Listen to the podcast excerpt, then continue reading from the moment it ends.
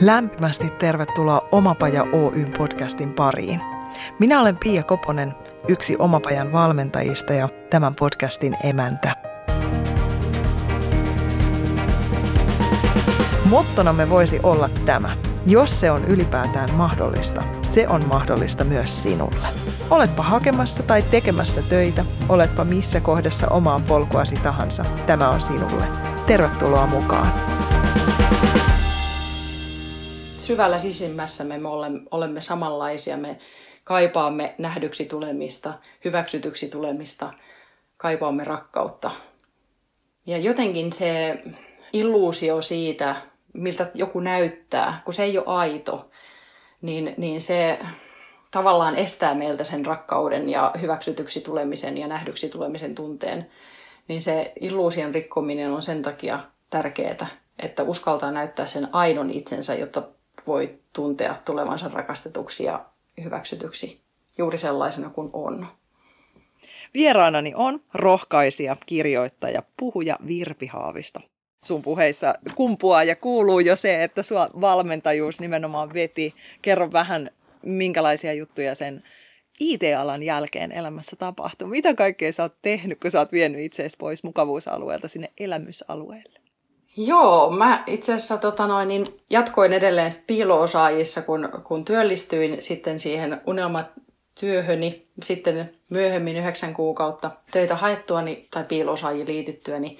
Mä tunnistin jossain vaiheessa, meillä oli semmoinen osaamispaja ja ensin mä, me mietittiin, pohdittiin se just unelmatyön elementtejä tai mitä elementtejä minussa on niin mitä, mitä haluan tehdä. Ja, ja mulla nousi siellä tosi vahvasti semmoinen auttaminen ja mä yritin peilata niitä asioita siihen työhön, mitä mä just sillä hetkellä olin, olin tehnyt vajaa vuoden verran. Ja, ja tota, sitten sieltä alkoikin niin kummuta sitä, että ei kun nämä työnhakijat, niin näitä, näitä, näihin sulla olisi niin semmoista osaamista ja auttamista ja niin näin. Että et sitten niin jotenkin se loksahti, että hetkonen, että tätähän mä haluankin tehdä.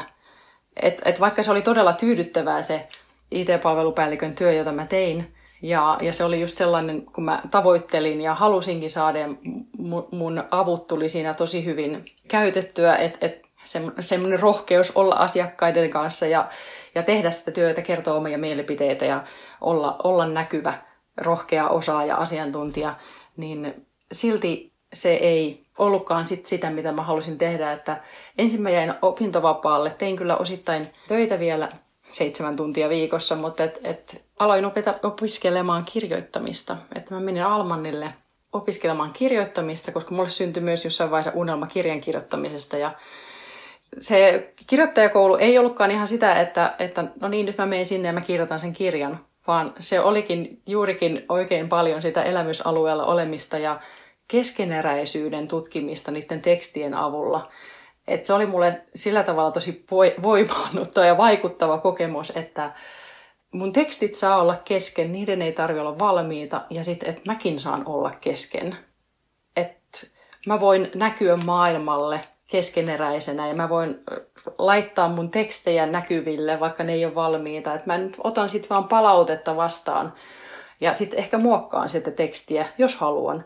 Tai yhtä lailla, että et mä tuon tätä mun valmentajuutta esiin ja alan tehdä valmentamista, koska se tuntuu siltä, että se on, se on sitä, mitä mä haluan tehdä ja mussa on, mä koen, että mä pystyn auttamaan työnhakijoita siinä ja, ja kuitenkin samalla tunnistan itsessäni sen keskeneräisyyden ja se jotenkin antaa myös sen luottamuksen siihen, että, että mä voin tehdä asioita rohkeasti, vaikka olen kesken. Toki se ei ihan täydellisesti joka arkipäivässä toteudu, huomaan, että ei tämä niinku ihan niinku sellainen, tanssien tässä suju, että vähän sellainen keikutellen pikemminkin, mutta että että syksyllä tosiaan irtisanouduin työstäni, kun tuli sellainen tunne, että hei, nyt, nyt sä irtisanoudut. Että nyt hypätään ja katsotaan, mitä tapahtuu. Että mä olin miettinyt sitä, että, että hainko lisää virkavapaata vai otanko puolet, että jos mä teen vain puolet ajasta töitä tai näin. Mutta sitten yhtäkkiä tuli semmoinen sisäinen voimakas viesti, että sä irtisanoudut huomenna. Ja sitten mä tein sen. Mä okei, okay. mulle tuli niin vahva tunne siitä, mun täytyy totella tätä mun sisäistä ääntä ja, Ja sitten vaan aamu, seuraavana aamuna sitten näpyttelin viestiä, että, että mä olen päättänyt irtisanoutua. Oho. Ja, ja tavallaan siis se, ää, siis se niin kuin pelotti ja kauhistutti samaan aikaan ja sitten se kaksi viikkoa, mitä olin sitten vielä töissä, niin, niin koko ajan oli semmoinen olo, että ei vitsi, että mitä mä oon tekemässä. Ja oikein sen jälkeenkin vielä tuntui siltä, että onko nyt ihan hullu, että nyt soitat sinne takaisin ja sä tuut töihin, että eihän tässä ole mitään järkeä. Mutta jotenkin kun oli oppinut siihen, että jos joku asia pelottaa, niin sieltä löytyy jotain tosi tärkeää. Ja, ja just sen takia mä, mä päätin luottaa siihen, siihen sisäiseen tunteeseen, että täältä löytyy jotain tärkeää. Ja, ja viime syksy menikin sitten luovuutta hakiessa ja Julia Cameronin oppeja opiskelin ja tein, tein niitä harjoituksia. Ja, ja jotenkin nyt sitten tämän syksyn jälkeen, vaikka en näennäisesti tehnyt mitään, ikään kuin en olisi tehnyt mitään, niin kuin tuo sisäinen kriitikkoni tuolla ystävällisesti ilmoittelee, ilmoittelee minulle syksyn aikana koko ajan, että sä et tee yhtään mitään. Että nyt täytyisi olla, sun olisi pitänyt kirjoittaa jo se kirja, mistä sä puhuit, kun sä jäit töistä pois. Ja sun olisi pitänyt perustaa jo se yritys, että no, mikäs tässä nyt on. Mutta tässä nyt ollaan ja nyt tuntuu hyvältä, että nyt, nyt alkaa olla ehkä se aika kypsä silleen, että nyt, nyt se yritys tuntuu ajankohtaiselta kirjan kirjoittaminenkin alkaa, että tässä on nyt vähän kaikkea, että tuntuu nyt ajankohtaiselta, että sitten on vähän silleen niin kuin runsauden pulakin tässä, että miksi nämä kaikki nyt tulee tähän samaan aikaan. Mutta tota, joo, tällaisia aika rohkeita juttuja on tässä tullut tehtyä ja, ja nyt tämä yrittäjäksi hyppääminenkin tuntuu aika mielenkiintoiselta uudelta alueelta. Ja sitten kun mä psyykkaan itseni siihen, että mä saan kokeilla, mun ei tarvi onnistua. Mä voin vaan perustaa tämän yrityksen ja katsoa sitten, mitä tapahtuu, kun mä rupean tekemään näitä juttuja. Että jos mä mukaan, niin, tai että mitä se ylipäätään on, että jos mä epäonnistun, niin mitä se edes tarkoittaa. No, okei, en saa asiakkaita, no, mutta mä luotan siihen, että mulle on asiakkaita. niin, että et mun, mun tällä osaamisella on, on kysyntää ja, ja ihmiset tarvitsevat tässä ajassa rohkaisua ja sitä, että että joku ehkä vähän neuvoo siinä, että, että mihin, mihin suuntaan mun kannattaisi mennä tai mikä, mikä auttaisi mua tunnistamaan sen oman, oman sisäisen äänen ja miten mä löydän sen oman voiman.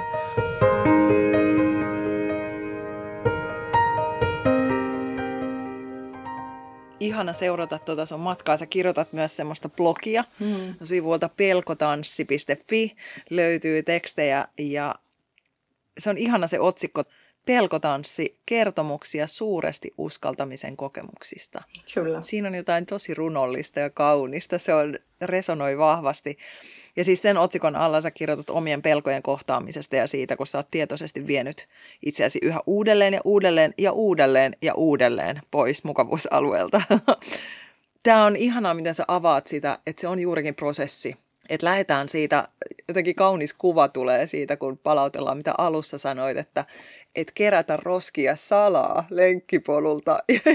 Mm. Sitten pikkuhiljaa siitä siihen, että nostaa kädet ylös hyllyjen välissä kaupassa ja, ja rupeaa katsoa ihmisiä silmiin. Ja tämä on niin upea just toi, että se ei ole aina esimerkiksi kun sä sanoit, että kylmäsoitot pelottaa, niin sitten se, että lähdettäisiin hakemaan rohkeutta kylmäsoittoihin tekemällä niitä, että se olisi niin kuin ainoa reitti. Mutta itse asiassa me voidaan kasvattaa sitä lihasmassaa sen asian tekemiseen myös muilla keinoilla. Ja just toi itsen kuuntelu, että eihän kukaan tiedä paremmin kuin sinä itse, että miten se sun keho viestii asioista ja miten sä voit tulla sinuiksi sen pelokkaan eläimen kanssa, joksi se keho saattaa muuttua, miten sä kesytät sen villin itsessäsi, jotta sä et lamaannu ja pysyt toimintakykyisenä. Ja kukapa olisi siis parempi ohjastamaan ja opastamaan muita sillä polulla kuin henkilö, joka on käynyt ne kuopat ja kommellukset läpi ja, ja ottanut niin kuin niistä elämän tarjoamisista tilaisuuksista itselleen opin mukaan ja muuttanut jotakin, jos tarpeen. Ja, ja toi on jotenkin se hieno rakenne, että kun se, mitä enemmän sitä sisäistä itseä, sitä pientä ääntä kuuntelee ja antaa sille tilaa, niin sitä enemmän se ottaa tilaa ja vie yhä lähemmäksi sitä jotakin, josta sitten taas pääsee seuraavaan. Et jotenkin tuossa tarinassa tulee niin ihanasti noin vaiheet, että jos joku olisi sulle silloin 2013 sanonut, että kuule Virpi, oma yritys, niin se on siinä, rupeat valmentaa niin voi olla, että olisi niin kuin ovi käynyt ja Joo. pieni kopino vaan kuulunut, että heippa. Mut jotenkin nostan tämän ehkä siinä mielessä nyt pohjustukseksi tähän, mitä haluan sunkaan Juskaa vielä, että että miten me tänä päivänä kohdataan ja kohdellaan ihmisiä, jotka on siinä tilanteessa, että haluaa vaihtaa suuntaa tai, tai on menettänyt työn tai ollut työttömänä syystä tai toisesta pitkään. Niin joskus se tuntuu musta siltä, että se on tavallaan se silta, joka heidän eteensä ohjataan ja asetetaan, niin se on noin valtava. Mm-hmm. Että siinä vaiheessa, kun sun omat voimavarat ja lihakset ei ole vielä riittävät, niin sut jo sysätään sinne pisteeseen X, jonka vuoro olisi myöhemmin. Totta. Mitä mieltä sä oot? Miten, millaista tukea sä sait siihen työn haun herättämiin pelkoihin ulkopuolelta? Saiko sä mitään? Joo, no silloin kun ilmoittauduin työttömäksi, niin silloin mä pääsin, oliko se tämmöinen loistourulle pilotti, että silloin oli näitä, olikohan ne mahdollisesti ensimmäisiä tai tämmöisiä henkilökohtaisia valmentajia alkoi tulla työkkäriin. Ja ja sitten siellä esittelyssä tämä valmentaja sitten mainitsi sanan kylmäsoitot, niin mä olin heti, että okei, toi on sitten mun valmentaja. Ja hänen kanssaan sitten käytiin niitä läpi, että mikä mua itse pelottaa. Että käytiin just auktoriteetin pelkoa, että mulla oli vähän semmoista, mä pidin johtajina jonain yli-ihmisinä, että siis jos mä soitan niille, niin mä häiritsen niitä. Niin kyllä mä sain, mä sain niihin tukea. Tietysti mulla oli se jo itsellä niin voimakas se, että kun mä haluan mennä kohti niitä pelkoja, niin sitten mä halusin selvittää ne mun pelot ja mitä ne tarkoittaa ja miksi, miksi mussa on tämmöisiä pelkoja. Niin en osaa nyt sitten sanoa, että miten, jos mä en olisi jo valmiiksi ollut niin kiinnostunut niistä mun peloista, niin, niin miten se olisi vaikuttanut, että miten, miten mä olisin saanut siihen sitten tukea, että jos mä en olisi itse ollut niin kuin halukas selvittämään niitä, että Mä luulen, että niistä peloista on aika vaikea puhua, niin ne voi jäädä piiloon. Ja, ja sitten kun ei uskalla tulla esiin omien pelkojen kanssa, niitä ei välttämättä edes tunnista, ei, ymmärrä, että pelkää jotakin sosiaalista tilannetta tai niitä, vaikka on ymmärrettävää, että haastattelut pelottaa, mutta että voi olla ihan just semmoinen pelko kuin mullakin, että ylipäätään siis se, että joku, mä joudun jollekin tuntemattomalle kertomaan itsestäni ja saanko mä häneltä hyväksyntää. Että et just sen, sen pelon ylittäminen oli mulle merkittävä. Että et toki voi olla muunkinlaisia pelkoja, pelkoja sitten tuohon työnhakuun liittyen, mutta mä uskon, että se häpeä itsestä, oma epävarmuus tai joku semmoiset ydinuskomukset, mikä on piilossa, niin ne ei välttämättä tule tunnistetuksi tuossa normaalissa prosessissa, että, että sitten sitä tietoa täytyy syöttää vähän niin kuin muilla keinoin, että, että sitä ei varmaan osata kohdata. Ja sä teet tärkeää työtä siinä, että sä tuot sitä omalta osaltasi esille. Mä ajattelen, että kaikki, jotka on valmiita puhumaan siitä omasta polusta, niin on äärimmäisen oleellisessa osassa, koska kun me saadaan se malli, että ai, se on mahdollista, mm-hmm. niin sitten sieltä tulee se, että se on mahdollista myös mulle. Kyllä. Tämä on niin tätä ydintä, minkä takia mä alun perin rupesin tätä podcastia tekemään, niin. että, että saadaan näitä tarinoita. Ja ihanasti sä sanotat sitä upealla tavalla, kerrot, mitä kaikkea se on nostanut esiin. Miten sä lähet sun valmennuksissa liikkeelle, jos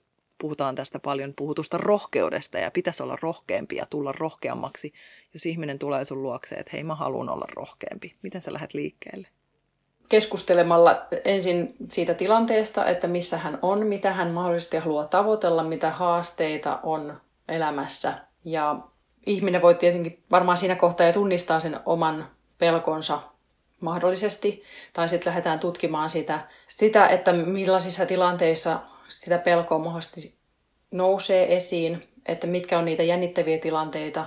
Mutta et, et sitten, miten nyt sitten on se itselle pelottavin asia, niin siihen sitten niitä harjoituksia sen mukaan, että onko se nyt sitten esimerkiksi se, se että tuntee, potee esimerkiksi huijarisyndroomaa, että et sitä kautta tuntee, että ei, ei uskalla olla osaajana esillä, kun sisäinen ääniraitas kertoo, että et, et sä oot oikeasti ihan huono, vaikka noin sua kauheasti kehuu niin sitten mennään ehkä sitä kohti, että uskaltaa ottaa niitä kehuja vastaan, että harjoittelee sitä vastaanottamista ja myös ehkä sitten niin kuin harjoittelee myös sitä, että antaa itselle, jolloin lähdetään ihan siitä niin kuin ylipäätään vastaanottamisesta tai, ja sitten myös siitä, että kun joku kehuu, niin sanoo vaan kiitos.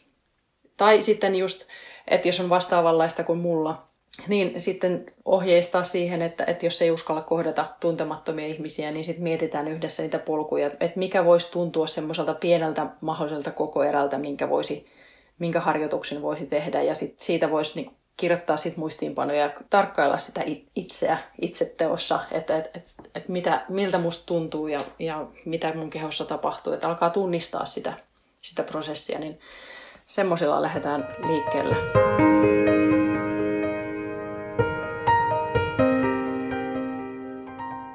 Mitä se rohkeus sulle lopulta on? Mitä se sulle tarkoittaa? Kun mä oon jotenkin törmännyt myös siihen, että se on eri ihmisille vähän eri juttu. Mitä se sulle on? Se on sitä, että uskaltaa tehdä vaikka pelottaa.